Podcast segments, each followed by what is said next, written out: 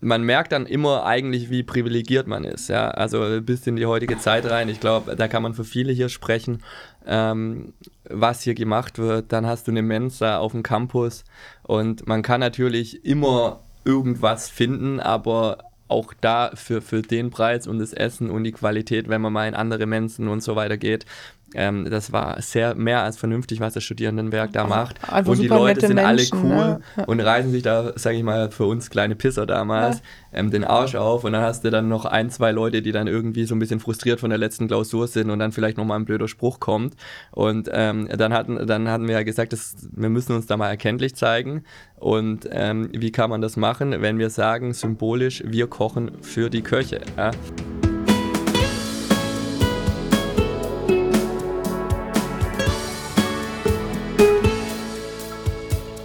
Brezeln und Wein, der Podcast für die ehemaligen der Bucerius Law School. Liebe Zuhörerinnen und Zuhörer, ich begrüße euch ganz herzlich zur 25. Folge einer Jubiläumsfolge von unserem Alumni-Podcast Brezeln und Wein, der Podcast des Bucerius Alumni-Vereins. Und heute ist bei mir Samir Buhl, ich möchte gerne ergänzen, Dr. Samir Buhl, LLM, und ähm, Coco, ein kleiner Hund. Wir sind heute zu dritt im Studio und machen es uns hier gemütlich. Samir ist ähm, zurzeit Rechtsanwalt bei, im Arbeitsrecht bei DLA Piper.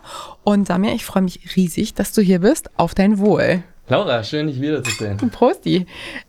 Ich würde jetzt gerne sagen, wir müssen die Flasche Eden Rock noch aufmachen, aber das wäre gelogen, weil ähm, Samir hatte schon vor Beginn des Podcasts Durst und deswegen, deswegen ist die Flasche Eden Rock schon voll. Aber ich nutze die Gelegenheit, ganz am Anfang noch einmal dein Glas richtig voll zu machen. Komm mal her. Da kann man ja nicht Nein sagen. Samir, wir haben Vielen heute Dank. gerne, wir haben heute die besondere Aufgabe, so zu tun, als würden wir uns nicht mega gut kennen. Samir ist äh, Jahrgang 2009, das sagte ich ja eben schon eingangs, ich natürlich auch. Und wir kennen uns auch eigentlich, glaube ich, gefühlt seit Tag, seit Tag 1 sehr gut. Unsere Zuhörerinnen und Zuhörer vielleicht aber noch nicht alle. Ich glaube, viele, aber nicht alle. Deswegen werde ich heute so tun, als wüsste ich nicht schon fast jede Antwort auf meine Fragen. Und fange deswegen damit an. Samir, wenn ich dich so sprechen höre, so schwätzen, da höre ich einen Dialekt. Ja. Wo kommst du her? Wo, komme ich her? Au- Aus der Stadt, die auch nächstes Jahr noch äh, erstklassig spielt. Ja, ähm, ich komme aus der Nähe von Stuttgart, Remseck am Neckar. Remseck. Liebe Laura, ich glaube auch du warst sogar schon mal in Remseck am Neckar. Sowas ja, das von. ist sehr schön dort. Ja. Ähm, und mich hat's dann zum Studium völlig überraschend nach Hamburg verschlagen und ich bin immer noch dort. Ja, und mir gefällt es sehr gut und schön dich auch bei der Gelegenheit wiederzusehen. Ja, es ist wirklich leichter, dich hier in einem Podcast anzutreffen, als mit dir privaten Termin zu machen. Aber das muss ja jetzt nicht wehtun, weil wir kennen uns ja eigentlich nicht, ne? Stimmt, stimmt. Und äh, umso schöner, dass wir heute eine Dreiviertelstunde, Stunde zusammen Zeit haben. Remseck am Neckar ist jetzt für dich und mich ein Mega-Begriff, ähm, für alle anderen aber nicht. Erzähl mal was von Remseck am Neckar. Ja, Remseck ist im Prinzip, man könnte sagen, ein Vorort von Stuttgart. Also wir haben sogar ähm, die Endhaltestelle der mittlerweile U12, früher U14. Ja, die fährt dahin. Ähm, wir haben ja auch ähm, sehr intelligente Zuhörerinnen Ja. und Zuhörer. Ähm, Neckar ist ein Fluss und die Rems, die äh, kreuzen da mehr oder weniger. Da kommt der Name her. Ähm, Ludwigsburg ist noch in der Nähe, das kennt Ja. man auch, Barockstadt. Hat mir Carsten Schmidt mal mehr erzählt, als ich davon äh, früher wusste, historisch. Und ja, gibt es auch noch einen Basketballclub dort, ja, und Stuttgart natürlich, die Landeshauptstadt. Und ist Remseck eher dörflich oder ist so richtig Vorstadtfeeling? Remseck ist eigentlich eine große Kreisstadt geworden, noch ähm, seitdem ich da ähm, war. Es gibt da verschiedene Ortsteile. Ich komme ursprünglich aus Aldingen, das kann man auch mal sagen. Ja, und ähm, Aldingen waren, glaube ich, immer so um die 11.000, 12.000 Euro. Remseck an sich 20, wahrscheinlich jetzt mehr. Es sind Ja. ja jetzt auch irgendwie schon Großes Dorf. paar, paar Jahre Ja. her, ist schon dörflich, also auch zwischen den einzelnen Ortsteilen. Das Wichtigste eigentlich ist da, wenn du 18 bist, der Führerschein, sonst ist es halt schwierig. Ja. Aber ich kann mich feiertechnisch erinnern, man ist eigentlich immer noch ganz gut heimgekommen nach Remseck. Ja, das kommt man auch. Ähm, allerdings hat Hamburg natürlich Vorteile. Da fahren die Bahnen durch. Das Ja. war in Stuttgart am Wochenende nicht so. Ah, aber krass. bei Laura, äh, wahrscheinlich hast du es einfach bis um 4.30 Uhr oder so geschafft. Ja. Da fährt die erste Bahn dann wieder. Also, also wenn man Ausdauer hat, merkt man es eigentlich gar nicht. Nee, ne? ne? Hat, Ja. kein- ga- hat, gab sich für mich keine Lücke. Herrlich. Und sag mal, dein Leben in Remseck am Neckar, du bist da direkt auch in der Ecke geboren und Mhm. groß geworden und hast ähm, in den ersten 19, 20 Jahren deines Lebens äh, so eine intensive Zeit da gehabt, dass du den Dialekt eigentlich bis heute nicht losgeworden bist, oder?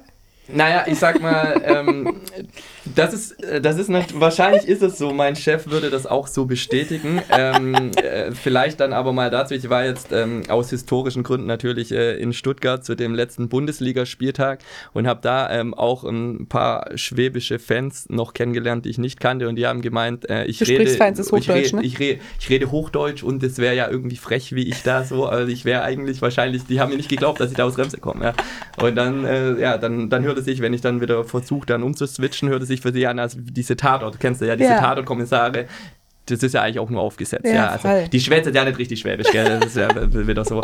Und ähm, ja, äh, würde jetzt meine Mutti anrufen, dann wäre es auch nochmal anders. Ja, aber ähm, ich glaube, einige Worte sind schon sehr hochdeutsch, bilde ich mir zumindest ein, aber Ja. ich glaube, das glaubt keiner außer ich hier im Raum.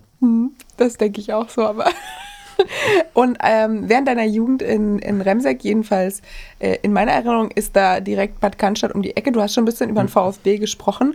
War das so das prägende Thema bei dir in der Jugend? Also das ganze Thema Fußball und alles, was drumherum stattfand? Oder äh, wie, wie muss ich mir das leben? Ist man sozusagen in, im Remseck, hat da habt ihr wahrscheinlich ein Gymnasium vor Ort oder fährt man viel in die Stadt nach Stuttgart rein? Stuttgart ist für mich ja immer so die einzige deutsche Großstadt ohne Wasser. Was ich irgendwie der Stuttgarter Kessel, was ich irgendwie nie ganz verstanden habe, warum man da eine Stadt hingebaut hat. Aber ähm, wie, wie, wie sah das aus? Oder habt ihr Ja, euch in erster Linie beim Fußball getroffen? Äh, ja, wahrscheinlich liegt die Wahrheit in der Mitte. Mhm. Also was man schon sagen muss, ähm, und das ist, das ist, glaube ich, auch äh, wichtig, Remsek, äh, ich habe das Gefühl, äh, oder ein, ein Kumpel von mir hat das mal im Urlaub gesagt, er wünscht sich eigentlich da wieder zurück hinzuziehen. Er wohnt mittlerweile in Stuttgart und da dann eine Familie zu gründen, weil die Zeit dort auch dann auf dem Gymnasium und der Freundeskreis, der da war, so einmalig war. Und er hat eigentlich gesagt, er würde sich wünschen, dass seine Kinder auch so aufwachsen. Ja. Ja. Und ähm, im Prinzip war es so, Fußball hat er, also ich habe da selbst äh, auch gespielt. Beim VfB schon, äh, oder? Natürlich, klar, nein. Also, also mehr beim TV Alding und dann beim SKV Hochberg und ähm, irgendwann in der Jugend so ganz unerfolgreich waren wir auch nicht, aber im Prinzip als Fußballer gescheitert, ja. Ähm, das muss man schon dann irgendwann so sagen, aber da war schon eine Gemeinschaft da, ja, und auch über den Fußball war viel. Ich war dann auch mal Jugendtrainer eine Zeit lang und ähm, habe jetzt auch noch ähm, witzigerweise dann wieder bei einem Spiel, da triffst du noch Leute auch von Hochberg, vom alten Schlag und es ist, man kennt sich und ähm, das ist eigentlich ganz schön. Es ist halt das Gegenteil von der anonymen Großstadt, ja, auch wenn du dann durch den Ort läufst zum Bäcker, damals viele älteren Leute, ne, die kennen dich, können dich zuordnen, die grüßen dich und so weiter. Also man ist selten nach Hause gegangen und hat nicht der Oma gesagt, ah, hier, man hat hier und den im Ort gesehen. Ähm, das war ganz schön. Wir hatten da auch ein Gymnasium ähm, und auch dort eigentlich sind aus Remsek alle dahin gegangen. Ne? Also ähm, was ja viele nicht wissen, ähm, das ist mir dann irgendwann im Studium aufgefallen, ähm, als man mal die Mietspiegel damals angeschaut hat. Ne? Ähm, ich glaube Platz 14 Remsek ab Neckar, Platz 15 Hamburg. Das hat sich jetzt wahrscheinlich gekippt, aber ja, da gab es auch viel Neubaugebiet und so. Und viele, die arbeiten halt dann in Stuttgart überall. Also eine bessere Jugend konnte man eigentlich kaum haben. Und äh, ich treffe aus Remsek immer noch Leute, gehe mit denen teilweise in Urlaub. Also deshalb kann ich eigentlich nur Werbung für machen. Und es gibt ja aus Remsek zwei Law Schooler ja sogar, ne? Also Stimmt. Philipp, Philipp Samann. Und ihr wart äh, sogar war, ein Abi-Jahrgang, wir oder? waren ein Abi-Jahrgang. ja, krass. Er war halt ähm, nicht beim Zivi und ähm, wir waren seit dem Abi auch schon gute Freunde. Witzig. Und weiß noch, wie wir da in der Schule ab und zu drüber gesprochen haben. Philipp, das muss man ja sagen, im Gegensatz zu mir hätte er auch alles andere machen können, mit Bravour bestehen. Also ist ja wirklich phänomenal. Da gibt es wenige Leute, die beeindruckender zu Schulzeiten waren. Was auch für die Law School ganz gut war, weil ich hatte eigentlich nie so dieses, ich muss mich jetzt hier irgendwie beweisen und sonst wie und weil ich wusste, es ist, es ist gar nicht so schlimm, wenn es viele coole Leute gibt. Ja, voll. Ähm, und ähm, naja, und auf jeden Fall wir hatten da schon drüber geredet und Philipp hat schon über, ja, vielleicht dann doch eher dann Medizin oder, oder, oder, oder, oder irgendwie Physik oder doch was. Und dann ähm, fand er aber auch das Law School Konzept interessant, ja. Und ähm, äh, seinen Weg hast du ja auch verfolgt, ja. Ja. Das macht er Legal Tech und alles Mögliche. Ja, ja, voll aufregend. Und war dann vor mir da, ja. Ja. Und ich dachte eigentlich, ich werde da nie angenommen. Wenn sie den nehmen, da kann ich da gar nicht mehr hin, ja. Das war für mich völlig klar. Und er hat aber dadurch einen, das muss man sagen, auch wenn ich das jetzt verrate, ähm, er hat dadurch die Abifahrt verpasst, weil das Auswahlverfahren Oh, damals so ungünstig lag.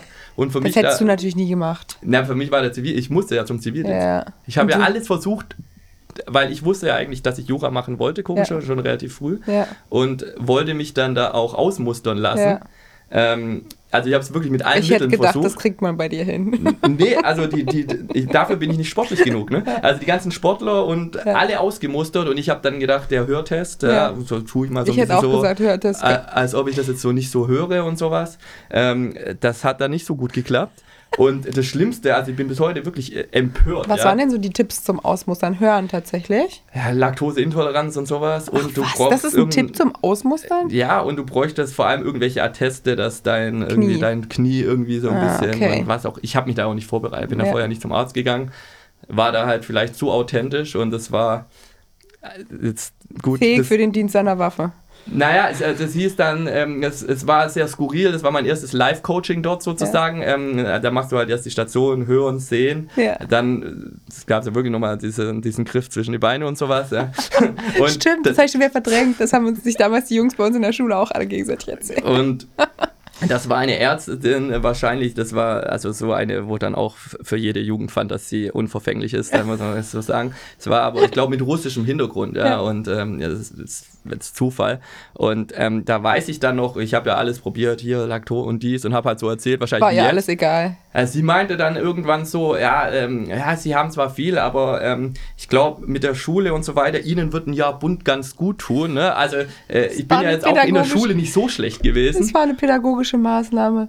Und, dann meinte sie, sie haben ja alles und äh, ich soll dann da jetzt, äh, ich bin dann irgendwie, was waren wir da irgendwie mit Einschränkungen? Ich glaube, war das T5 oder sowas. Ich, oder, ich habe es noch nie gehört. Man Oder wird da in was verschiedene Schubladen gesteckt. Ja, da wurde man in eine Schublade T1 gesteckt. sind, die, T1 sind die Maschine und T5 sind Ja. die, die haben wir noch knapp mit Das durchgeschleppt. fing ja bei mir schon so an. Ne? Äh, Ich bin ja jetzt auch nicht riesengroß, aber man hatte da so die Grenze irgendwie. Das erste war ja, wo man schon abgestuft wurde, war die Größe 1,78. Und ich war bis zur Musterung auch immer 1,78. Bei der Musterung war er komischerweise schon da, wo ich gedacht habe, da habe ich mir auch gedacht, wenn, das ist schon da.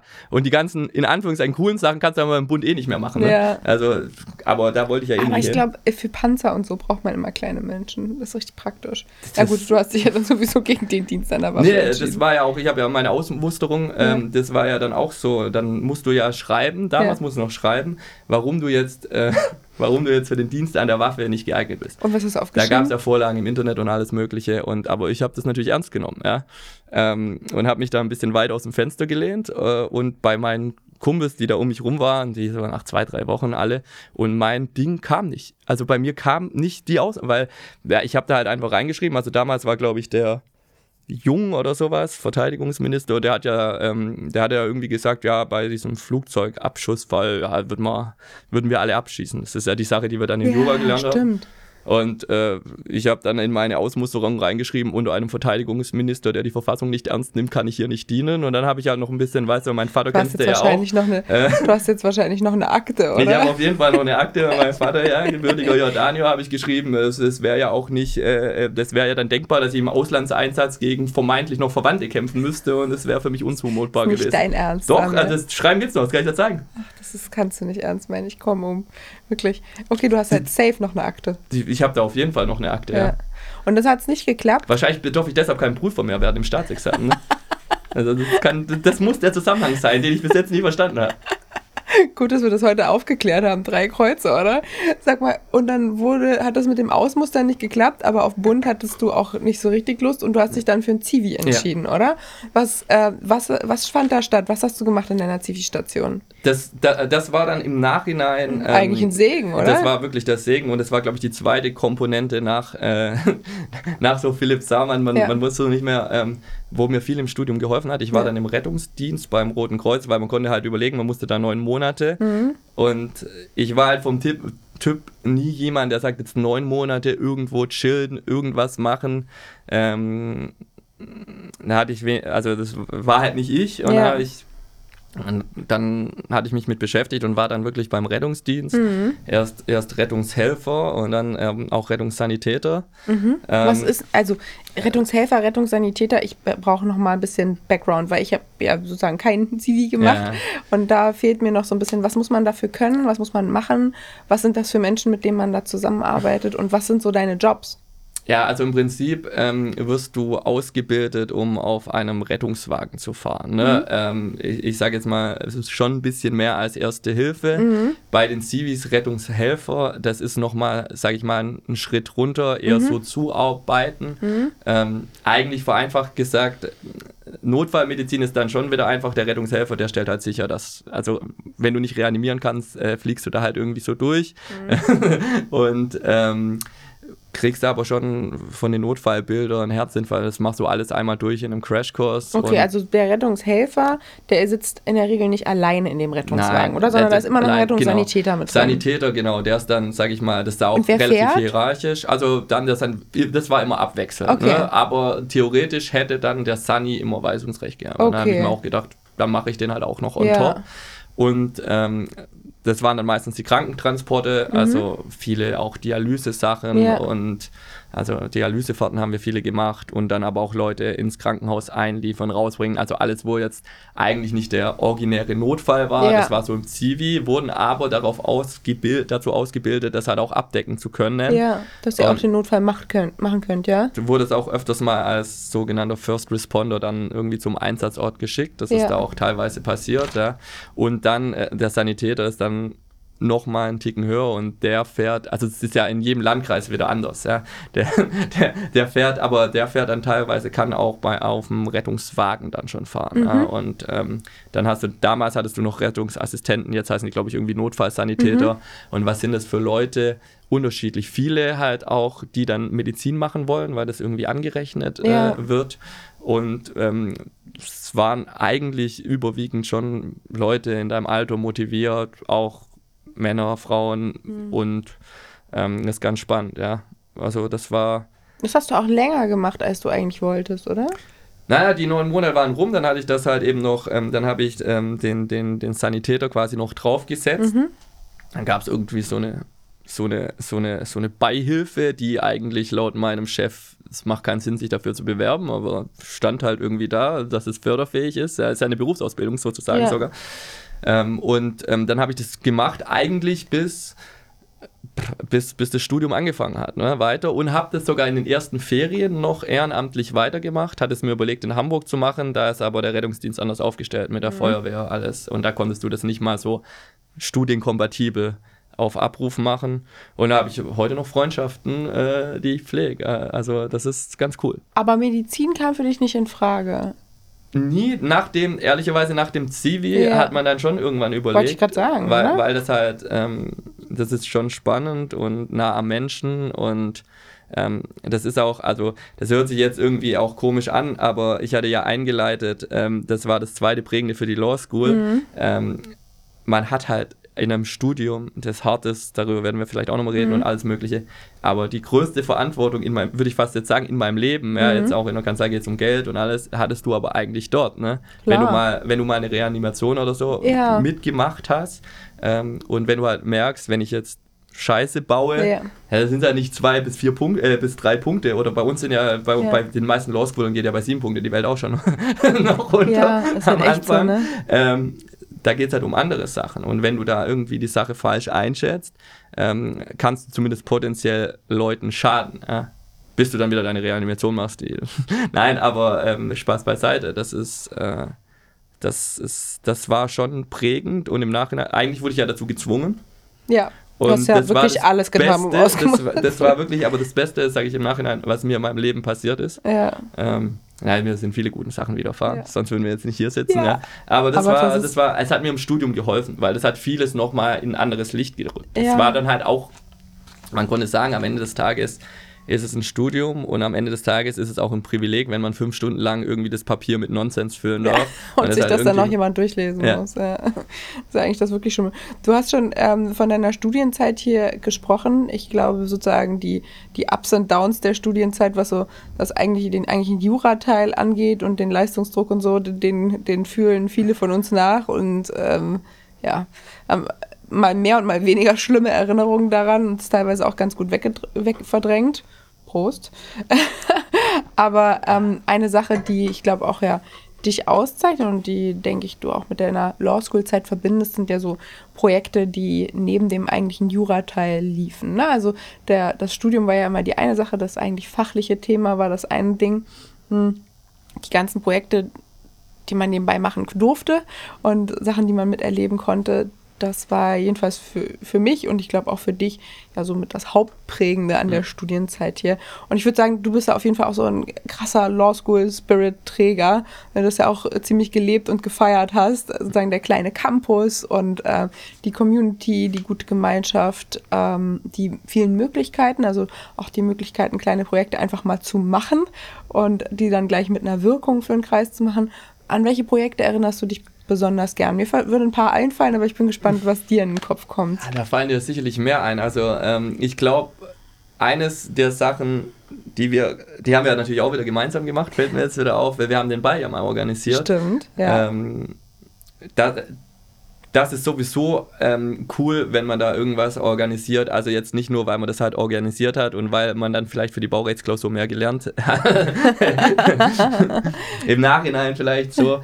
Aber ähm, man, das kann ich eigentlich auch jedem Law School empfehlen. Man, man kommt da auch in Austausch mit anderen Jahrgängen. Ja. Und ähm, was man an der Law School generell, ich bin ein großer Fan, das hast du ja angedeutet, ja. aber die Leute hier, ähm, durch die Bank. Es sind sehr, sehr spannende Leute und coole Leute. Ja. Wir hatten natürlich jeden besten Jahrgang, Laura. Ja, da müssen wir, müssen wir ja, jetzt nicht diskutieren, nicht da du zufällig hier sitzt. Ja.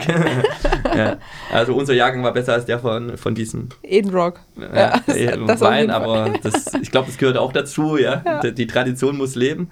Sonst hätte ich vielleicht auch einen mitgebracht. Aber nee, nein, das gehört Fall. hier dazu. Edenrock gehört dazu. Wir trinken hier nichts anderes. Außer, außer wenn Sebastian Naber sich querstellt und sonst nichts trinkt. Das können wir ja auch nicht nee, provozieren. Also und, und das Lustige ist ja, über den Ehenrock, da erzählt immer jeder was, aber ähm, das kann ich mir jetzt nicht verkneifen zu sagen.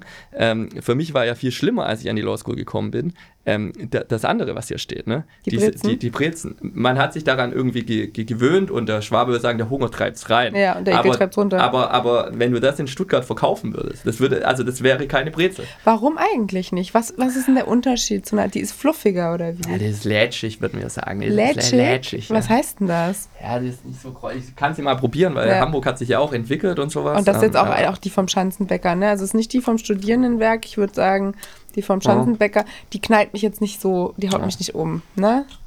Ne, und, oh. Nee, die, die tut's nicht. Ja, dann nimm einen großen Schluck Wein, dann hast du es wieder runtergespült. Ich habe das schon ein paar Mal gehört, auch von Menschen aus Süddeutschland, die überhaupt keine Fans von unseren Brezeln sind. Vor Bregen die drauf jetzt, ne? Prost. Für irgendwas muss der Wein ja gut sein. Nein, aber es ist, glaube ich, eine Geschmackssache und irgendwann hat man die, hat man sich dran gewöhnt. Das ist für mich wie, wenn ich, als ich das erste Mal Pizza ja. in Amerika äh, gegessen habe. Das ist eigentlich, man assoziiert was anderes damit. Ja. Und ähm, ja, mit viel Butter und so weiter geht es ne? auch, aber ja, oder ja. man macht es jetzt mittlerweile selber. Ja. Aber auch da merkt man, kriegt man es ja auch nicht immer perfekt hin. Also von daher. Und ähm, bei den Law School Projekten, also bei dem Ball sprachst du ja schon kurz. Das, was mir ehrlich gesagt, äh, den Ball gab es ja schon lange, als ja. wir angefangen haben, hier zu studieren, aber das, was äh, mir sofort eingefallen ist bei dir, wäre das Thema Kochen für die Köche gewesen. Stimmt, das hatten wir. Das, das war deine Idee. Ja, ja das, das, das, ist richtig. Ja, Oder? das war, das war. Ähm, Was war da los? Naja, ähm, man muss, man muss schon sagen, ähm, man merkt dann immer eigentlich, wie privilegiert man ist. Ja, also bis in die heutige Zeit rein. Ich glaube, da kann man für viele hier sprechen, ähm, was hier gemacht wird. Dann hast du eine Mensa auf dem Campus und man kann natürlich immer irgendwas finden, aber auch da für, für den Preis und das Essen und die Qualität, wenn man mal in andere Mensen und so weiter geht, ähm, das war sehr mehr als vernünftig, was das Studierendenwerk da macht. Einfach und die Leute sind Menschen, alle cool ne? und reißen sich da, sage ich mal, für uns kleine Pisser damals ähm, den Arsch auf. Und dann hast du dann noch ein, zwei Leute, die dann irgendwie so ein bisschen frustriert von der letzten Klausur sind und dann vielleicht nochmal ein blöder Spruch kommt. Und ähm, dann, hatten, dann hatten wir ja gesagt, dass wir müssen uns da mal erkenntlich zeigen. Und ähm, wie kann man das machen, wenn wir sagen, symbolisch, wir kochen für die Köche. Ja? Und ähm, das hatten wir, glaube ich, mal irgendwie, ich weiß gar nicht mehr, wie es dann, das war wie so ein Wasserfall da. Die Idee war da, ja. Ähm, und haben sich direkt Leute für begeistert und auch übertroffen. Ne? Ich glaube, wir hatten drei Gänge, hatten dann den Wein, hatten wir dann noch, glaube ich, über den Kontakt von Ramona, die ja auch Ja. im Podcast war. Ähm, ähm, das war äh, und alle haben sich mehr oder weniger äh, gegenseitig übertroffen und dann haben wir serviert, saßen auch immer äh, wechselseitig und das Coole daran ist, ich glaube, das hat sich da noch eine Weile gehalten. Vielleicht gibt es Ja. immer noch. Ja. Ich glaube, das gab es sogar bis Corona jetzt losging. Also ich hoffe, das wird auch wiederbelebt. Ich werde das auch nie vergessen, wie wir da standen und gekocht haben bei Sebastian von Hornung und Kian Wegner in der Wohnung und drei Kilo Gulasch versucht haben, mit der entsprechenden Masse Zwiebeln anzubraten. Wir sprachen erst letztes Wochenende darüber, dass die Wohnung von, von Hornung schräg, schräg, schräg Wegner dann noch die nächsten drei Wochen nach Zwiebeln gestunken hat, weil es einfach wirklich die absolute Hölle war. Und dann lag irgendwie drei Kilo Tiramisu oder äh, nicht Tiramisu, sondern äh, Mousse au Chocolat versucht haben herzustellen. Das war, das war der absolute Wahnsinn. Das hat auf jeden Fall echt Spaß. Es war eine super Initiative. Ich glaube, die hat auch für ähm, ganz viel Glück sowohl auf Seiten der Mitarbeiter des Studierendenwerkes als auch auf, auf Seiten der Studierenden gesorgt. Also ich glaube, das war ein totaler schöner und verbindender Moment, wie wir. Und ich weiß auch noch, dass die ähm, Köchinnen und Köche so gerührt waren, dass sie, glaube ich, danach auch noch mal für uns kochen wollten oder Ja. so. Ne? Es gab dann noch, noch mal ein Grillen für uns, wo wir uns dachten, Stimmt. das war ja eigentlich nicht die Idee. Wir Nee. wollten euch einfach irgendwas sozusagen geben, ohne jetzt so ein Zirkel des Zurückgebens loszulösen. Aber es war total nett und ich habe das auch als schöne Initiative von dir in Erinnerung, die, die uns echt zusammengebracht hat. Und das war auch im Nachhinein, das war halt was anderes, wenn du dich dann auf dem Campus gesehen Mhm. hast. Ne? Also da war so ein bisschen der Icebreaker. Ja. Das war dann jetzt nicht mehr irgendwie so jemand anderes. Die waren dann irgendwie auch drin. Also Ja, zumindest bei, total. bei wahrscheinlich den Teilnehmern vor allem. Ich kenne ja. immer noch alle Vornamen. Ja. Ja, und ähm,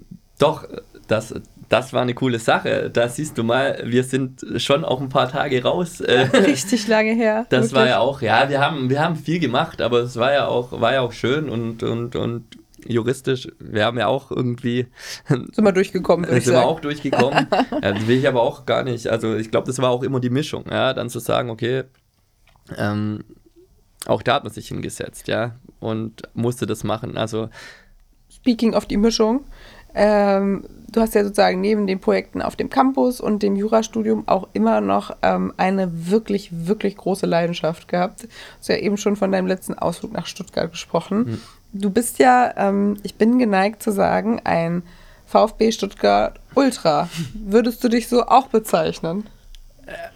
Da, das weiß ich gar nicht, weil wenn man da jetzt sich wahrscheinlich länger drüber ähm, Gedanken macht, kommt drauf an. Die Ultras was man sind auch eine sehr Ultra, geschützte äh, Gruppe, ne? Ja, das ist immer so ein bisschen die Frage, wer Die- sich damit so äh, Die äh, Ultras und so nicht. sind ja auch so Leute, die sich so gegenseitig Fahnen klauen und dann beleidigt ja, sind. und das ist halt ehrlicherweise, das ist halt ehrlicherweise nicht so meins. Und wir haben da, wir haben da auch in Stuttgart auch Gruppierungen, die einerseits, also wenn es da so um, um, um Stimmung geht oder Ja. auch mal fahren und den Verein zu unterstützen und so weiter, ähm, äh, also das auf jeden Fall. Da ja, würdest und du dich als Ultra im weiteren Sinne bezeichnen. Ja, aber diese Gruppierung, das, das, das, das geht jetzt wahrscheinlich auch zu viel ins, ins Ja. Detail, wenn man sich damit beschäftigt. Ähm, da, da kann man sich definitiv dann auch nicht mit jeder assoziieren. Also Ja. ist die Frage, was man mit dem Begriff assoziiert. Ja. Und da, da okay, würde du ich bist sagen, ich bin, Hardcore-Fan. bin äh, Fan mit Leidenschaft, aber eigentlich finde ich zum Beispiel, wenn du, wenn du, wenn du dann auch mal zu einem Spiel auswärts, wie wir sagen würden, fährst, Mhm. ähm, ich finde es immer einen coolen Moment, wenn du dann mit den gegnerischen Fans, sag ich mal, noch ein Bierchen trinkst oder irgendwie danach, ja,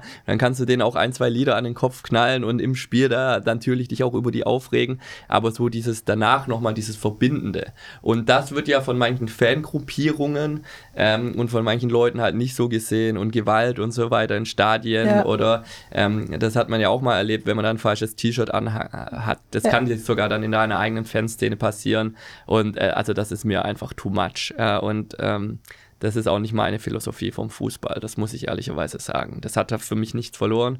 Wie eigentlich auch nirgends, ja. Ja. Also, ja gut, wir, wir reden vom Wort und ich rede mich um Kopf und Kragen, das kennst du ja auch schon, und das hat sich auch nicht geändert. Ähm, aber, aber irgendwie jede Art von Gewalt ist eigentlich nicht die Lösung. Ähm, dann, dann soll man halt irgendwie mit dem Meinungskampf sich auseinandersetzen oder mit dem coolsten Fangesang oder die Wahrheit liegt auf dem Platz eben, wobei das hasse ich eigentlich so ein bisschen, weil wir, wir haben es ja gerade so geschafft. Ja, ja ihr habt es ganz knapp geschafft, ähm, in der ersten Bundesliga zu bleiben, nachdem ihr, wann seid ihr aufgestiegen? Ding wieder? Also die, die, ich habe jetzt gerade wieder, wurde daran erinnert, vor fünf Jahren, aber ich glaube, das war das erste Mal und da waren wir jetzt mhm. nochmal unten und jetzt die zweite, die zweite Saison.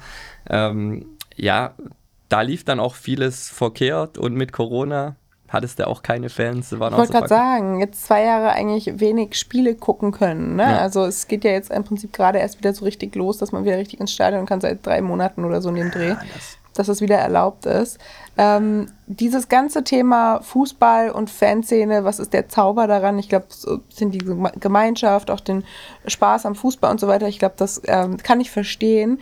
Äh, du hast ja vorhin schon mal gesagt, du bist äh, jedenfalls als Fußballer äh, in deiner persönlichen Karriere gescheitert warst du da auch, sozusagen neben deinen Fußballsachen in, in Remseck, in und um Remseck, warst du da auch beim Butze 01? Hast du auch hier gespielt? Ja. Yeah. Ah, und war das das, war es, war es auch Butze 01, wo du dich verletzt hast? Ja, genau. Was, war, was ist da nochmal passiert? Ja, das war das erste Spiel nach unserem Auslandssemester. Äh, Semester. An dem Tag war auch der Law School Ball.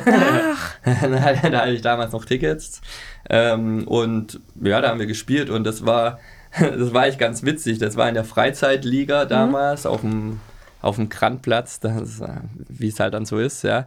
Und da ist halt was passiert, was sonst nicht, wo ich sagen würde, im Leistungsfußballbereich ab gewissen Ligen nicht mehr passiert wäre. Da war ich einfach mal schneller als der Gegner.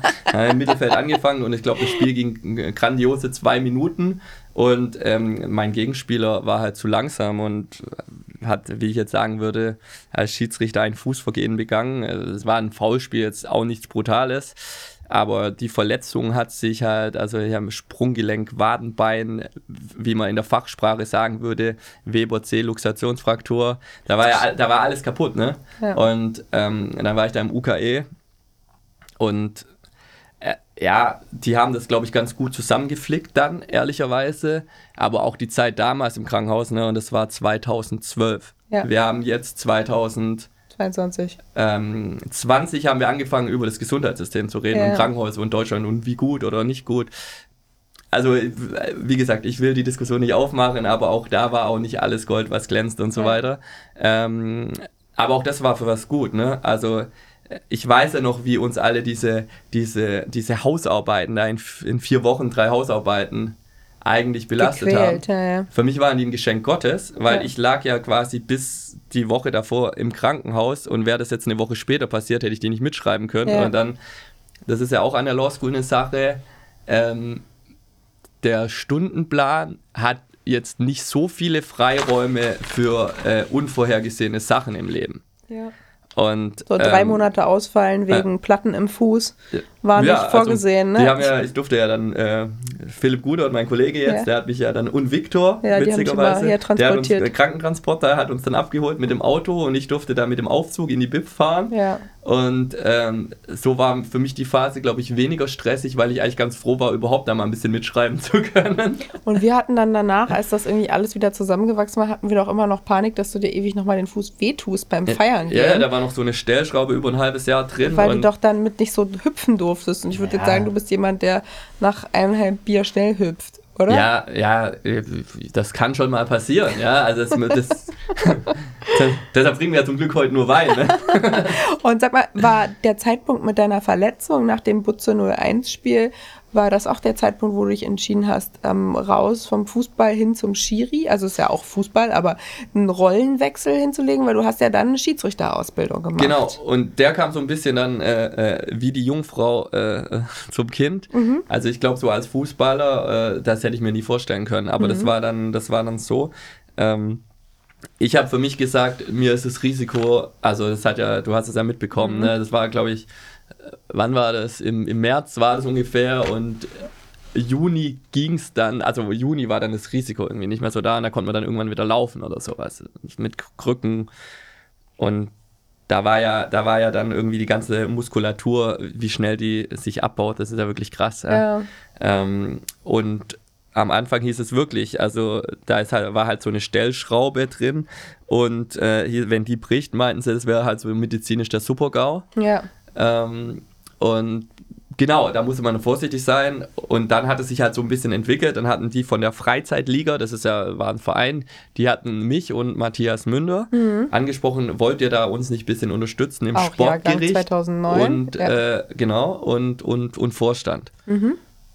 Und dann haben wir das halt zusammen gemacht Mhm. und dann haben wir da so ein bisschen, haben wir die, die, die Spielordnung und die Rechts- und Verfahrensordnung haben wir so ein bisschen angepasst. Im Und Sportgericht? Ja. Was Oh. landet denn da? naja, das ist dann, wenn ein Schiedsrichter irgendeine rote Karte gibt, muss er immer einen Bericht schreiben und dann werden die Sachen verhandelt und du Mhm. Okay. redest darüber, wie lange oder ob die Leute gesperrt werden Ach, und wie das krass. war. Und man muss dazu sagen, die Freizeitliga ist dann wirklich fußballerisch. Äh, da hast du zwar einerseits, äh, da wo, wo die BLS-Mannschaft mittlerweile spielt, ähm, ein echt vernünftiges Fußballniveau, weil da auch viele Leute, die ja sonst im Amateurbereich noch parallel kicken, aber in den unteren Ligen und was die Schiedsrichter angeht, sage ich mal, hast du sag, äh, eher die Altgedienten, ja, um das jetzt mal diplomatisch zu formulieren. Und es fing dann an in den Sportgerichtsverhandlungen. Wir hören uns das an und dann kommen dann halt irgendwie so Leute, denen man das auch, äh, wo man sagt, es ist halt sehr beachtlich, dass sie sich da ihre Freizeit noch opfern im gehobenen Alter und die sagen halt zu dir, naja, wenn du Schiedsrichter wärst, äh, dann würdest du jetzt verstehen, warum ich so entschieden hätte. Okay. Und das war halt so dieses Das hast Argument. du häufiger gehört, ja? Das hatten wir ein, zwei Mal gehört und dann hat unser damaliger Vorstandsvorsitzender halt gesagt, mach doch mal so einen Schiedsrichterschein übers Wochenende. Wie lange? Also du brauchst nur ein Wochenende, um Schiri zu sein. Das ist mehr oder weniger ein Crashkurs. Äh, dann hast du diesen Schiri-Schein und dann ähm, habe ich halt irgendwie mir gedacht, ja, wenn ich, dann will ich das natürlich auch Praxis mal sehen. Und daraus ist es quasi eher zufällig entstanden. Und dann bin, ich, bin ich da in einen Verein hier gewechselt und bin ja jetzt im Herrenbereich aktiv, wie übrigens dein, mein Vor, irgendwie Benjamin Raue, mit Ja. dem war ich auch zusammen einmal unterwegs. Ach was, ja. der ist auch Schiri? ja, ja, der war, hat es auch relativ lang bis zum Warum Referendariat sind gemacht. eigentlich so viele Juristen Schiris? Ich habe das schon total oft gehört. Wir also bei dir wundert es mich gar nicht, dass du Schiedsrichter bist. Du Da wundert es nur mich. Da gibt's, ich glaube, du bist der krasseste Prinzipienreiter, den ich je getroffen habe. Das heißt jetzt schon. Fake News hier im Podcast. Bei dir wundert es mich gar nicht. Aber warum sind da insgesamt so viele Juristen? Also ich habe da, da ich das ja, es war ja jetzt nicht so, wo ich drüber nachgedacht habe, dass ich das werden will. Das kam ja wirklich eher zufällig. Aber es denken ja anscheinend entweder zufällig oder absichtlich sehr viele Juristen. das kann gut sein. Also ich kann es im Nachhinein halt ähm, für mich sagen, dass es eine coole Sache ist und für mich ist es natürlich bis heute cool. Sind ja auch einige anderen Law Schooler Ja. über die Jahrgänge verteilt. Ne? Manche Ja, sogar ja, noch mit, mit richtig Potenzial. Ja. Ja. Wenn du, wenn Ja, du, der Gerrit, oder? Wie heißt der weiter? Gerrit Brethold. Ja, der war, hatte doch jetzt gerade irgendein total wichtiges Spiel. Ja, der war jetzt in dem, äh, auch wieder, da schließt sich der Kreis, A-Junioren-Pokalfinale. Stuttgart gegen Dortmund in Potsdam, da war der dann ähm, vierter Schiedsrichter. Ja, war das mit klingt für mich so total random, aber ich glaube, es war super wichtig, ne? Ja, also das ist halt, also das ist halt in der Junioren, im Juniorenbereich, super Juniorenbund ist das ne? halt, sag ich mal, der Pokalwettbewerb, wie heute Abend, sag ich mal, anstelle äh, Freiburg gegen Leipzig, Ja. wo, wo, wo ganz Deutschland eine Meinung hat, Ja. äh, ähm, war der da dabei, ja, und Ja, dem drückt man die Daumen, fahren dann immer zusammen heim irgendwie so mit, äh, haben da ja einmal die Woche Training sogar noch, da Ja. bequeme ich mich ja Ah, dann auch ihr habt einmal die Woche Ja. Training als Schiedsrichter, damit ihr auch das ganze Spiel lang mitrennen könnt. Ja, wirklich, wir müssen Wie halt viel sogar Kilometer Leistungs- machst du denn? Ja, bei mir, um Gottes Willen, ne? Man sagt immer Schiedsrichter irgendwie äh, 8 bis 12 oder sowas. Kilometer? Ja, bei uns sind es aber, bei mir wird es wahrscheinlich jetzt ein bisschen weniger sein. Und wie ne? viel läuft so ein Spieler? Das hängt davon ab Das, das ne? kommt immer so ein bisschen drauf an. Also Ja. ich sag mal, als Spieler bin ich weniger gelaufen als als Schiedsrichter, aber Ja. man soll ja nicht immer von sich auf andere schließen. Ja. Und es gibt vier Schiedsrichter? Nee. gibt's? also no, es kommt drauf an. Wenn du unten anfängst, hast du meistens einen, der sich mit Mhm. allem rumschlagen muss. Ähm, klassisch ist, ist, ist man zu dritt Mhm. unterwegs, also zwei Schiedsrichterassistenten, die dann auf Abseits primär achten Das und dann sind die, die, Fahne. Menschen, die an der Linie rum, rumlaufen und einer ist dann in der Mitte des Genau. Felds. Okay. Und äh, sonst aber auch im Profibereich hast du noch den vierten Offiziellen. Ja, Okay. Und der kümmert sich dann nochmal um die Bänke und managt das. Und ähm, da das eben jugendmäßig im, im Jugendbereich ging ja eigentlich nicht mehr. Ja. Ähm, war da immerhin ein Hamburger Schiedsrichter gespannt und äh, Gerrit von der Law School war auch dabei. Ja. Mega. Und da Stuttgart gewonnen hat, muss er seine Sache perfekt gemacht haben. Also, ja, und ansonsten von den, da sind ja noch ein paar andere dabei, ne? Von den 2013ern, Sandro mhm. Birkenhoff, Philipp, ja. Philipp Kleiner, ja. ähm, der Live Jischkowski, der da bei Kämmerer ähm, promoviert ja. oder promoviert hat, wie auch immer, der ist da auch noch. Bedient das euer Gerechtigkeitsbedürfnis? Oder sollte ich aufhören, einen tieferen Sinn zu suchen? Du, und es ist einfach, ist es vielleicht einfach was für Menschen, die Fußball lieben, aber selber nicht mehr, also, oder nicht ja. so. Also, also ah, ich würde, da würde ich jetzt mal, ohne, ohne dass mir hoffentlich jemand böse ist, für, für fast alle sprechen. Ja. Ähm, es tun sich hier gerade die Leute in dem Umfeld ja. als Schiedsrichter glaube ich, leichter, relativ schnell in Ligen zu pfeifen, ja. wo man spielerisch, äh, sage ich jetzt mal, ja auch von dem Aufwand. Ne? Also ja. wir müssen, man muss sich ja mal überlegen, schon im Amateurbereich, in den höheren Ligen fängt es ja an. Mhm. Du hattest ja Sportler hier, die das alles irgendwie dann noch geschafft haben, ja. aber wo du dann irgendwie, da redest du jetzt nicht um ein oder zweimal die Woche Training. Da Fünf, bist sechs du halt, Mal, ja. ja, da bist du bei drei bis viermal die Woche Training pro Spiel und der Tag ist vorbei. Ähm, und, und, und, und den Aufwand dann zu fahren, das ist schon schwierig. Und, und du musst halt ein, einmal zum Training und einmal am Wochenende ran. Oder musst du überhaupt jedes Wochenende oder? Ja, wir im Amateurbereich sind wir da natürlich ein bisschen flexibler. Ja. Also auch, wir sollen, glaube ich, theoretisch, jetzt mit Corona war eher alles anders, aber wir sollen theoretisch zweimal die Woche zum Training.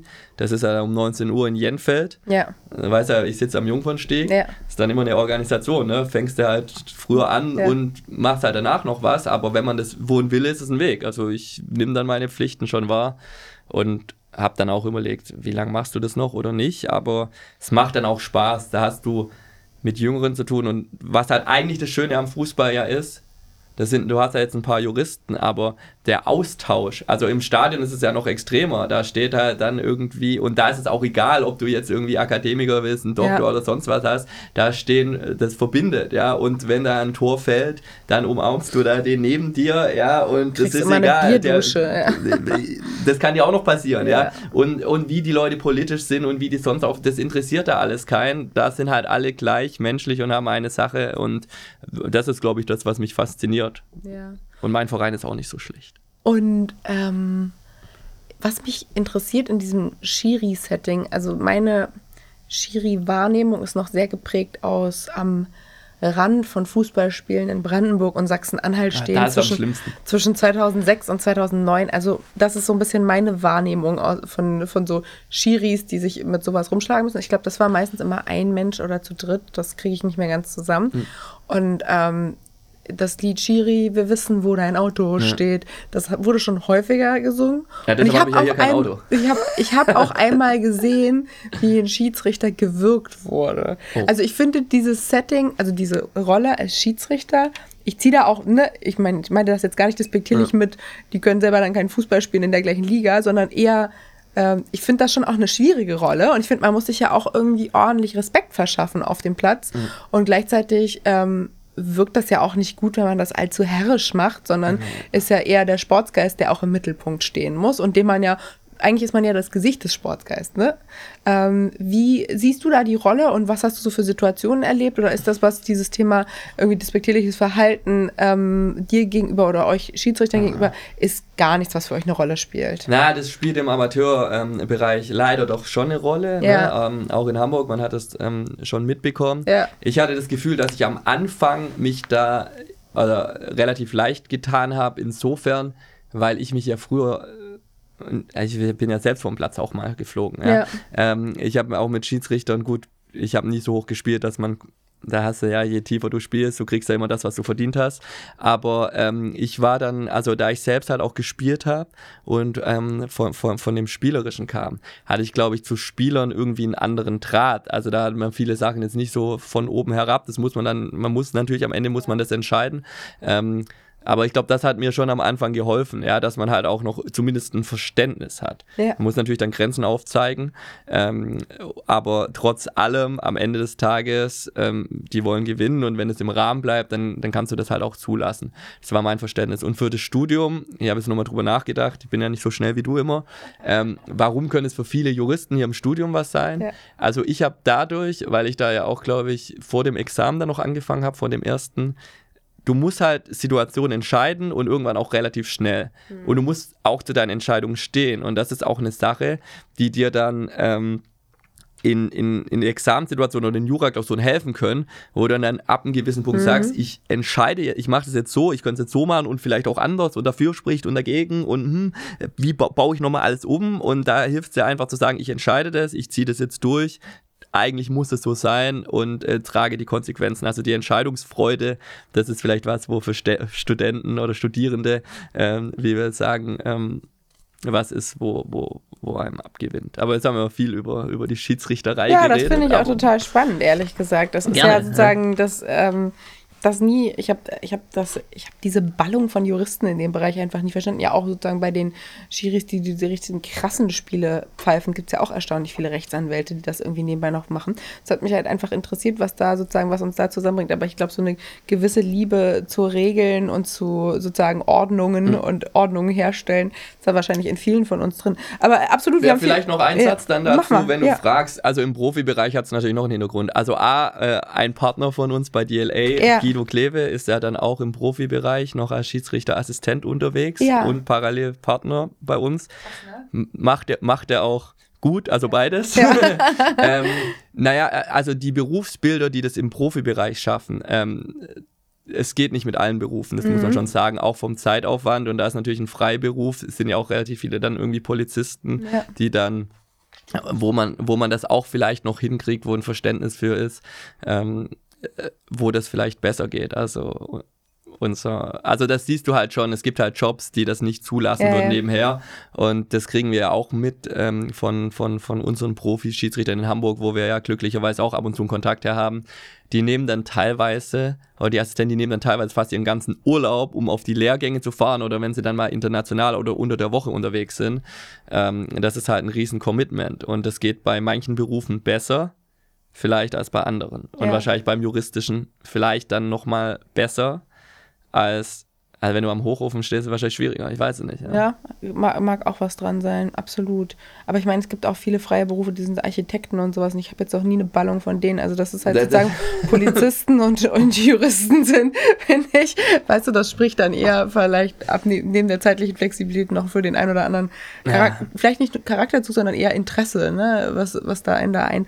Aber das, ähm, ja, finde ich einen spannenden Bereich und ich finde das auch eine, eine coole Rolle ja. in so einem in so einem Feld und, und so einem Spiel, ähm, die man da einnimmt. Und ich finde es auch cool, dass das so viele von der Law School machen, richtig aufregend. Wir machen noch einmal ganz kurz den Blick weg aus Deutschland und du hast ähm, ja schon so ein bisschen davon erzählt, von, von deinen ersten Erfahrungen mit amerikanischen Pizzen. Ja. Und ähm, auf genau Amerika möchte ich zu sprechen kommen mit dir. Du hast nämlich nach deinem ersten Examen hier, ähm, hast du sozusagen den, den geliebten Law School Campus nochmal kurz verlassen mhm. oder gar nicht so kurz, ähm, sondern du bist zurückgekehrt nach Boston, wo du auch schon ein Auslandssemester verbracht mhm. hast und ähm, hast da dein Master fertig gemacht.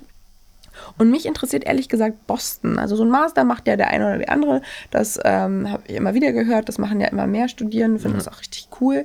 Ähm, ich habe mir aber ja Boston nie angeguckt. Das solltest aber du machen. Genau. Jeder Mensch, mit dem ich drüber spreche, schwärmt total davon. Was ist eigentlich so cool an Boston und wie darf ich mir das College vorstellen, in, auf dem du da studiert hast?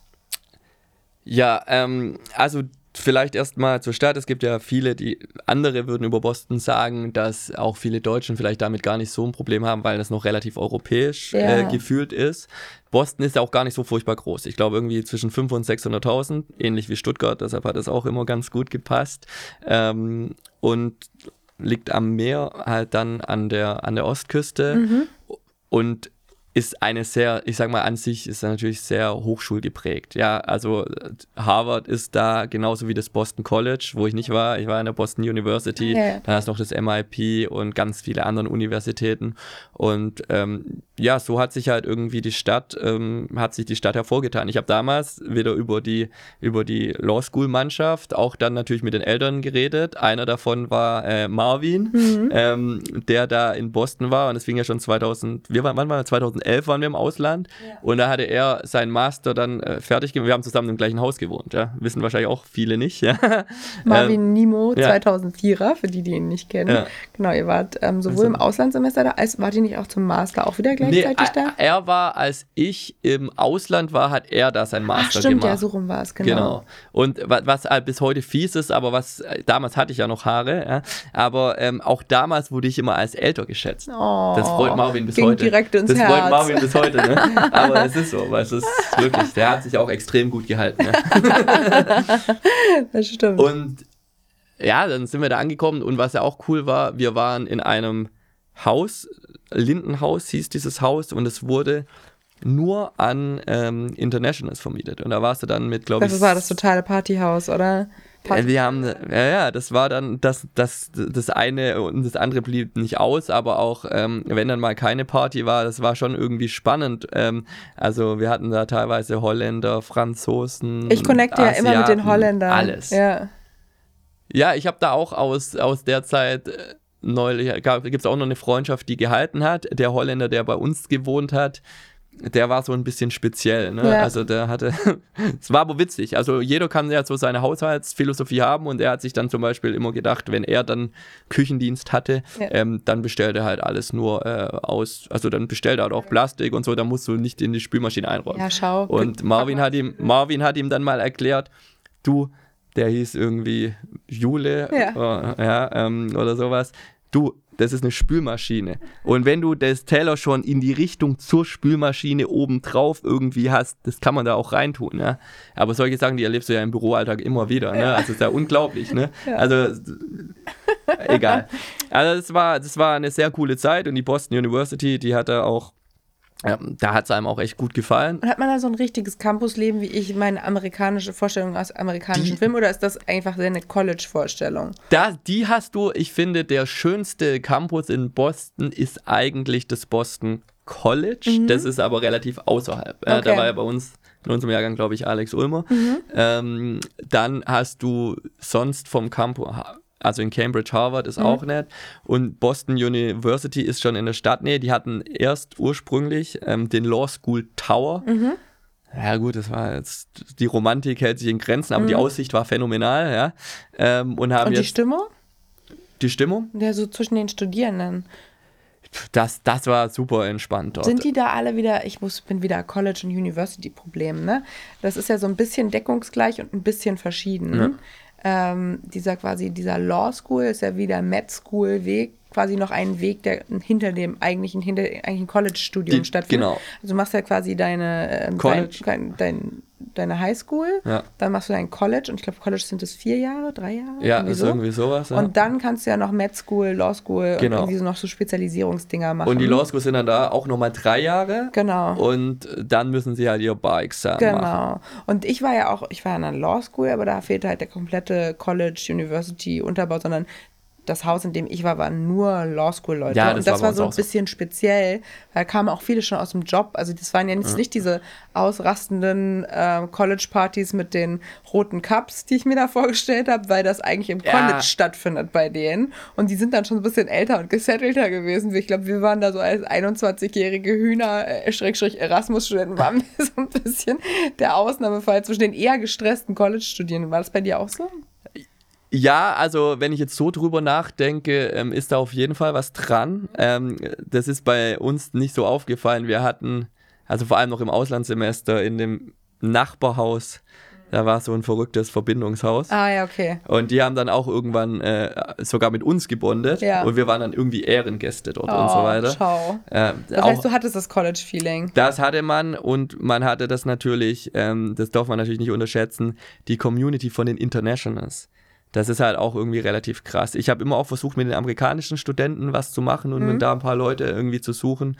Ähm, das macht natürlich durchaus auch Sinn. Ja. Und es sind ja auch spannende Leute, Voll. deren Studium Die waren ist gestresst da, ne? Die sind Ja. natürlich auch gestresst. Ne? Ja. Und die haben natürlich auch einen Leistungsdruck, je nachdem, in welchem Jahr die da sind. Ähm, es ist halt ein anderes Studium. Ja? Ähm, das muss man schon so sagen. Mit ein paar habe ich da, die, die durften dann auch mal zu unseren Partys kommen und äh, die waren dann da. Aber du hast schon recht, ne? Wahrscheinlich ist die, die College-Zeit doch ein Ticken, Ticken wilder und, und verrückter und so. Aber wir hatten da gerade auch 2000, 2011, das war eine super coole Gemeinschaft. Ja. Da waren wir dann zusammen noch in, in, in Vermont oder, mhm. oder wo waren wir noch? Oder New Hampshire oder was auch immer, haben so ein Haus gemietet mit wirklich Internationals und ähm, das war wirklich so ein Gruppenfeeling. Und äh, als ich da jetzt meinen mein, mein Master gemacht habe, da mhm. war ja, da waren die anderen ja schon irgendwie quasi ein halbes Jahr zusammen und da war wirklich so Grüppchenbildung und die haben sich gegenseitig, glaube ich, teilweise die Internationals so teilweise, ja, war so ein bisschen nicht so ein das beobachtet man ja auch teilweise, hatten wir ja auch bei Schwerpunkten. Da hast du manchmal ein so ein Kollektiv und manchmal hast du hier so die Grüppchenbildung und sowas. Und äh, ja, das war. Aber wenn du, wenn ich mir die, die, die Partys anhöre, also die International Partys kann ich mir vage vorstellen, ähm, aber sozusagen so ein, so ein ähm, Gelingrezept, was man aus Boston exportieren könnte auf den Law School Campus für, für gute College-Partys. Äh, äh hast du da sowas erlebt in die Richtung oder eigentlich nicht? Wir sind schon nah beieinander. Na, wir, wir, sind anders. Also ich sag mal ganz ehrlich, und das muss man auch sagen, was hier teilweise jetzt auch die Jungen da machen ja. mit Hansewiesen und Feiern, da müssen wir uns überhaupt nicht verstecken. Also ja. im Gegenteil, ja. Weil viel, was da stattfindet, auch bei College-Leuten, ja. liegt ja daran, dass ähm, die vorher kein Alkohol trinken. Die dürfen, durften. die haben dann einen 21-Jährigen, der da irgendwie wahrscheinlich noch vergünstigt mietet, der muss dann, Massachusetts, ja eh relativ strikt, der muss dann für die immer in den Liquor Store gehen. Und dann machen die das, bis die Polizei kommt. Hausparty-Feeling ist ja auch ganz nett. Aber sag ich mal, das, was wir hier erlebt haben, das da, müssen wir uns, Schnack. da müssen wir uns null verstecken. Okay, wenn, also, dann müssen wir exportieren. Wir, wir müssen exportieren. Was wir uns hier importieren können, aber das, das macht ihr ja auch mittlerweile ja. super cool äh, im Alumni-Verein, die sind natürlich durch die andere Struktur, was Fundraising angeht, yeah. sind die natürlich echt gut. Also ich kriege yeah. ja heute noch Briefe und so, yeah. ja, ja, und hier kannst du deinen Namen bitte und was weiß ich was. Und, ähm, Wie viel hast du schon gespendet? Null, null Euro? Doch, ich habe irgendwann jetzt aber überlegt, äh, man muss dann, dann muss ja immer aufpassen, dass man, dann sagen sie, ja, jetzt äh, für ihre äh, Berufsgruppe oder für ihr Ding äh, wären irgendwie 4000 Dollar jetzt aktuell angemessen. Äh, da gehen wir auch so, ja, vielleicht auch nicht. aber aber ja. das ist dann, ähm, das ist dann, oder was waren wir, Class of... Äh, 2015. 2015, Master, dann hast du ne? natürlich ja. da irgendwie, was weiß ich was. Fast bald wieder Jubiläum, bald zehn Jahre Master. Ja, ich habe nicht, nicht vertieft drüber nachdenken. Ich habe nur Jubiläum. Ja. Und ähm, okay, die, die, die College-Partys, ähm, da müssen wir wahrscheinlich uns tatsächlich nochmal zurückbeamen in die eigentliche College-Zeit. Und wahrscheinlich würde der Zauber uns, uns auch nicht so richtig abholen, weil wir die Hauspartys mit dem äh, fremdgekauften Alkohol einfach mit 15, 16 haben. Ne? Das haut ja, uns dann, glaube ich, nicht so um. Nee, ich bin da, ich ja. glaube, das ist ja. Das ist es nicht, ne?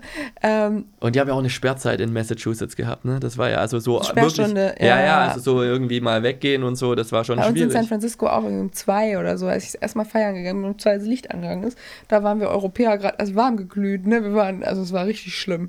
wir hatten uns dann im Ausland, das war auch eine witzige Geschichte, da hatten wir uns relativ am Anfang in irgendeiner so Burgerbar, war noch mittags irgendwann getroffen ähm, war aber kontrolliert irgendwie, weil es wohl Bier gab. Und ich bin da halt mit meinem Personalausweis dann hingegangen. Dann sagt der Typ, nein, du brauchst deinen Reisepass. Nice. Dann bin ich einmal durch die ganze Stadt wieder das zurückgegangen, Reisepass geholt, bin dann wieder hingefahren. Und dann warst du halt immer mit diesem Reisepass ja. in Boston unterwegs, was aber befremdlich war, weil da irgendwie auch dein Visum drin war. Ja. Und es hieß ja immer die Urban Legend, wenn das Ding fehlt. Das ist ein richtiges Problem.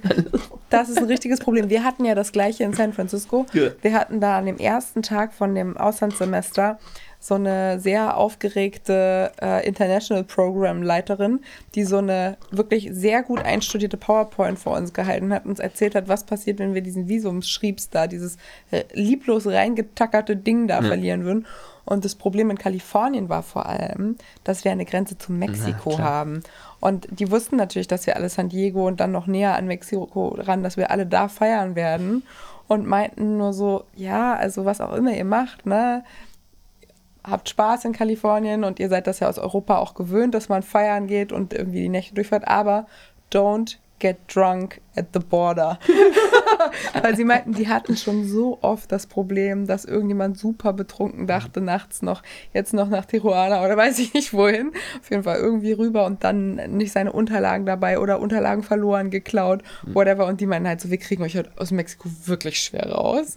Und das hatten wir uns immer als wir dann drunk at the border waren, haben wir uns das immer wieder gesagt. Ja. Dass das, aber das war schon, das war schon auf jeden Fall eine wilde Zeit. Du, ich habe ähm, eine Frage. Wir sprachen jetzt viel über Partys. Ja. Was war deine aller aller, also normalerweise frage ich nach der liebsten Brezel- und Weinveranstaltung, aber das will ich gar nicht wissen, sondern ich will wissen, was war deine aller, allerliebste Law School Party in deiner ganzen Zeit hier? Du musst einen Favoriten wählen. Ich weiß, irgendeine andere Party wird das jetzt deswegen nicht den Ruhm verdienen, den sie, den, der ihr gebührt, aber welche wäre es gewesen, Samir? Ja, ich glaube, dass, also eine, die legendär war, das war aber, das, das gab mal eine Party Buhlen Schmidt 44. Das war in so einem Wohnheim in, in da war ich wahrscheinlich gehört. 23 und du warst 21 oder irgendwie genau. sowas. Ja. Habe ähm, ich auch gehört, ja. Die da, soll gut gewesen sein. Da, da komme ich insofern drauf, weil du hattest, ähm, du hattest halt Leute vom, vom Jakobs-Lehrstuhl, mit denen wir heute ja teilweise noch ähm, befreundet sind. Ja, äh, mit denen wir dann auch ähm, später zusammengearbeitet haben. Genau, ja. das war auch ganz witzig. Da, das war jetzt eine witzige, aber auch hier Campus-Partys oder Hanse, da war so viel dabei. Ähm, da hat man ja, würde man auch sagen, da ist man ja auch selber schuld, wenn man die, die Angebote wir waren ja wirklich auch im Schlaraffenland, ne? Ja. Und wir konnten das, das, das kommt jetzt wahrscheinlich in diesem Format völlig zu kurz, wobei die meisten, die meisten ähm, ich hoffe mal, sage ich mal, weil ich weiß ja nicht, wer das alles hört, ja, aber die, die hier studiert haben, die wissen das schon. Ne? Wir haben ja jetzt nicht nur gefeiert. Wir, wir, wir du schon, brauchst den Disclaimer nicht machen. Genau. Ja, wir, wir, haben auch Jura gemacht. Wir haben auch so, genau, und äh, so. Äh, aber ja, also äh, bei, bei, es hieß früher immer, wo du mal das erste Mal vielleicht in deinem Leben irgendwie was äh, zu viel getrunken hast und morgens nicht aufstehen wolltest, heißt immer, wer, wer, wer bei uns, zu, da hieß es immer, wer saufen kann, kann auch arbeiten, wer trinken kann. Und das ist es halt dann auch irgendwo. Und wahrscheinlich gehört da viel dazu, aber ich will da auch, wie gesagt, ich will da, die Gefahr, was zu unterschlagen, ist viel zu hoch, es ist viel zu hoch. Und es ist aber jetzt auch immer wieder schön, jetzt Leute wiederzusehen, ja, und da, da haben die Dinners und teilweise damals die Bälle und die Sachen, da war so viel und alle hatten ihre Daseinsberechtigung. Das erste Mal im Gleis Lutz Club fand ich auch mega. Das war der Ball der 2007er. Und dann unten haben wir zum ersten Mal diesen Club ja. im Atlantik aufgemacht. Das fand ich auch richtig, eine richtig gute Party.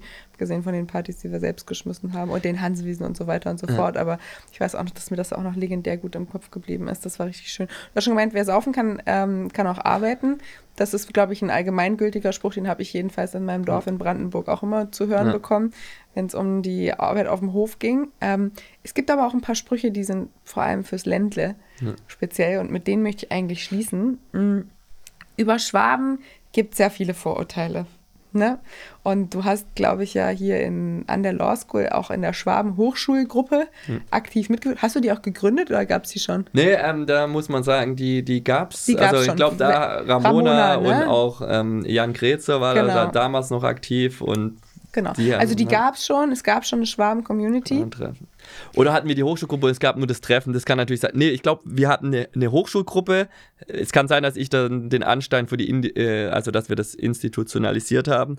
Das kann schon sein, aber ähm, diese Schwaben-Treffen, wie es eigentlich so war, da, das, das hatten, das hatte, glaube ich, vor allem Ramona und Jan damals. Mhm und vielleicht auch noch ein paar andere. Ne? Martin Kilgus war da auch immer dabei ja. und viele, die ich jetzt, äh, Harry Nettlau, viele, die ich jetzt vielleicht irgendwie vergesse, aber das war auch was, was einem im Studium jetzt durch die Herkunft, dann triffst du die Leute, die völlig weit weg von dir sind, studienmäßig, A, haben sich da auch Freundschaften entwickelt und B, das schadet dir nichts, wenn dir jemand, der die Sachen schon gemacht hat, ja. mal sagt, Du kannst auf ein Essay das ganze Wochenende verwenden oder du machst es jetzt effizient in drei Stunden und die Note wird sich nicht unterscheiden. Also das hat mir das Wochenende gerettet, da bin ich bis heute dankbar, ja. Und auch so ein paar Sachen, wo, wo dann Jan zum Beispiel auch gesagt hat, guck mal hier, da lohnt sich auch ein bisschen aufzupassen und sich zu konzentrieren.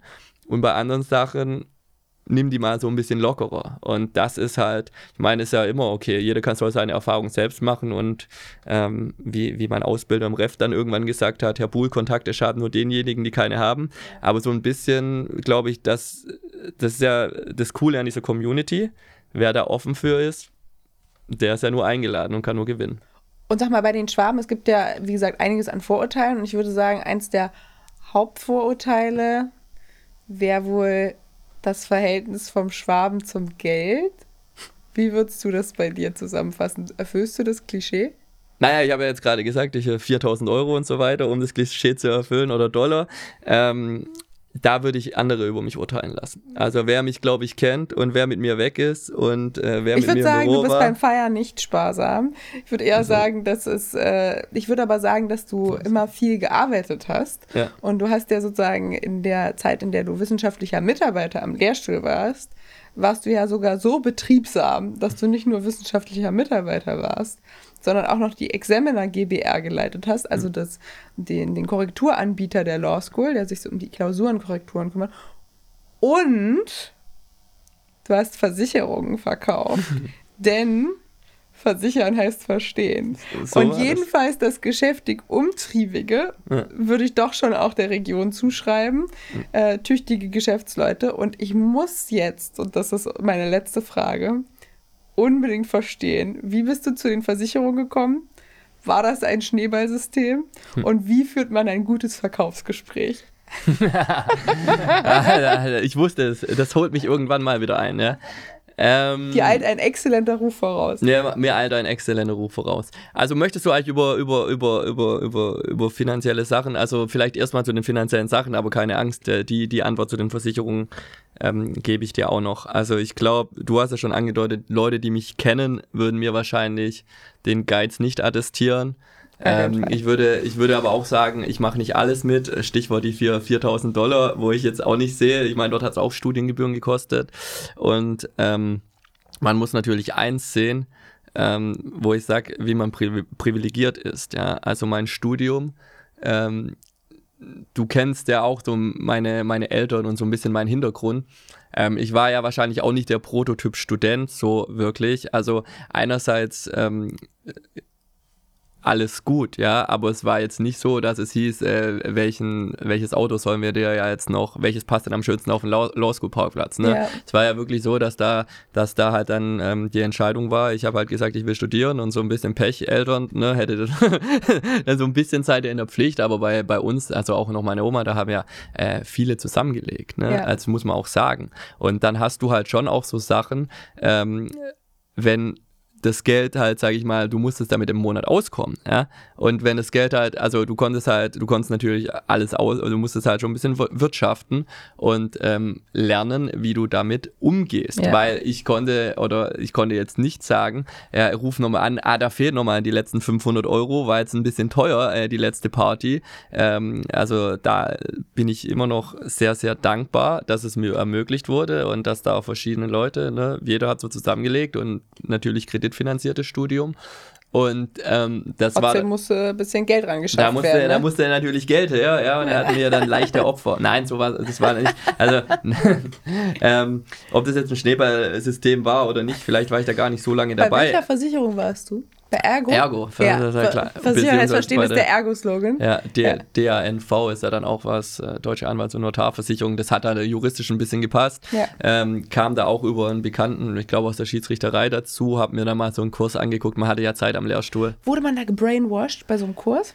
Ja, es ging, ne? Die haben ein bisschen verkauft und so ein bisschen getan und du hast halt geguckt, was für Leute da waren. Natürlich waren da auch Leute, wo die halt wahrscheinlich gedacht haben, ähm, ja, wir machen da irgendwie schnelles Geld und äh, ziehen irgendwelche Leute ab. Ähm, bei mir war das eher dann das Interesse da ähm, für die Thematik. Also ich bin zum Beispiel, ähm, hatte mir da auch nie groß Gedanken äh, gemacht, Berufsunfähigkeitsversicherung man denkt ja, ich denke ja, ich bin un unsterblich und bei jeder, an, an jedem nächsten Morgen einer Party merke ich mittlerweile, dass ich vielleicht nicht mehr ganz so bin, ja. Aber man assoziiert ja immer so, ne, als Jurist, was soll einem eigentlich passieren? Und die Versicherung kriegst du auch nicht verkauft, wenn du ja. fragst, Verkaufsgespräch. Ähm, aber ich glaube, da, da ist halt ein Bedarf und ein Bewusstsein, was ich spannend finde, so dass es auch Juristen treffen kann. Ne? Ja. Und dass eine Berufsunfähigkeit nicht unbedingt immer das ist, dass du quasi im Rollstuhl Kopf unterm Arm bist, sondern auch was Temporäres mal irgendwie sein kann Ja.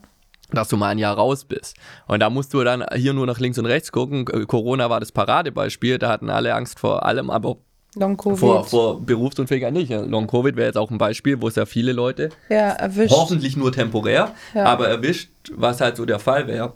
Ja, und Burnout ja auch sowieso, ne? Also wir haben ja auch in unserer Berufsgruppe auch super viele Burnout-Erkrankungen, die, die, da trägt man ja auch Absolut. nicht den Kopf unterm Arm und ist trotzdem nicht mehr arbeitsfähig. Ja, und das ist ja eine, sag ich mal, auch ähm, im Ranking der Tops am Bur trifft einen Juristen, ne? Und dann oft auch irgendwelche Rückenleiden und, Ja. und sowas.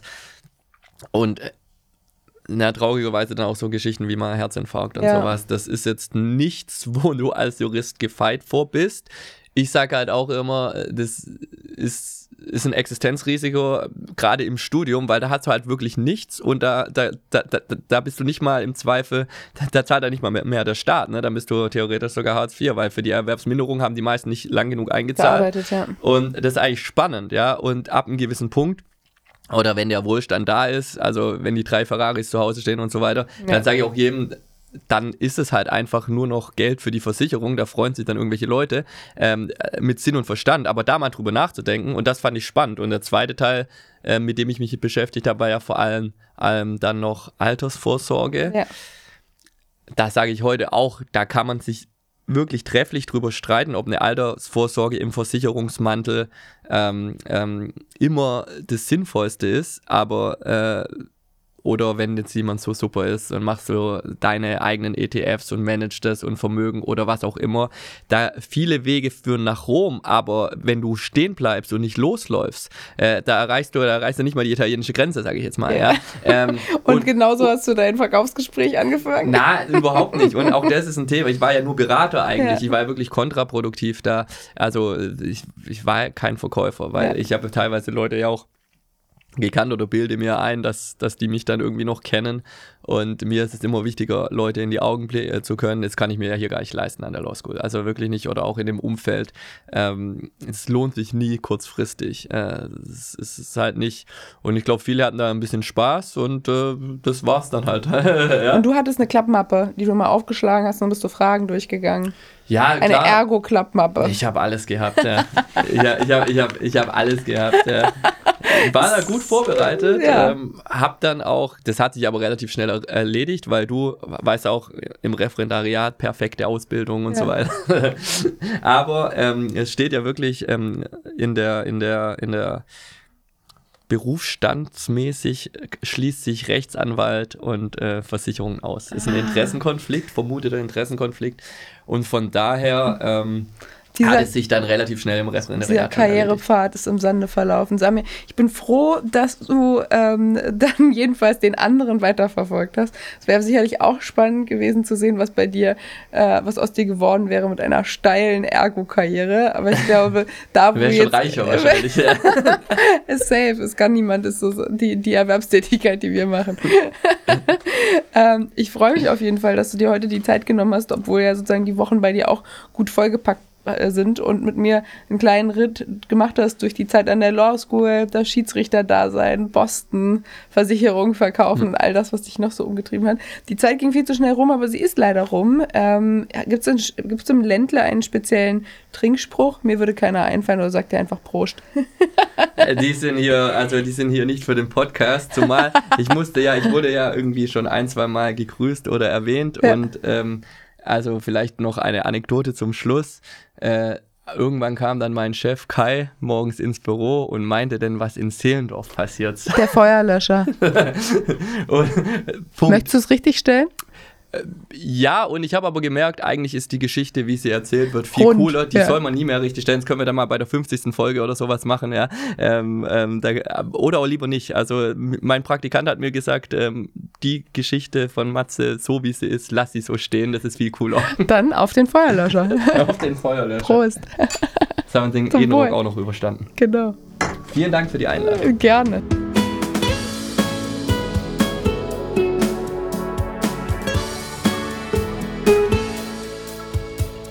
Brezeln und Wein, der Podcast für die ehemaligen der Bucerius Law School.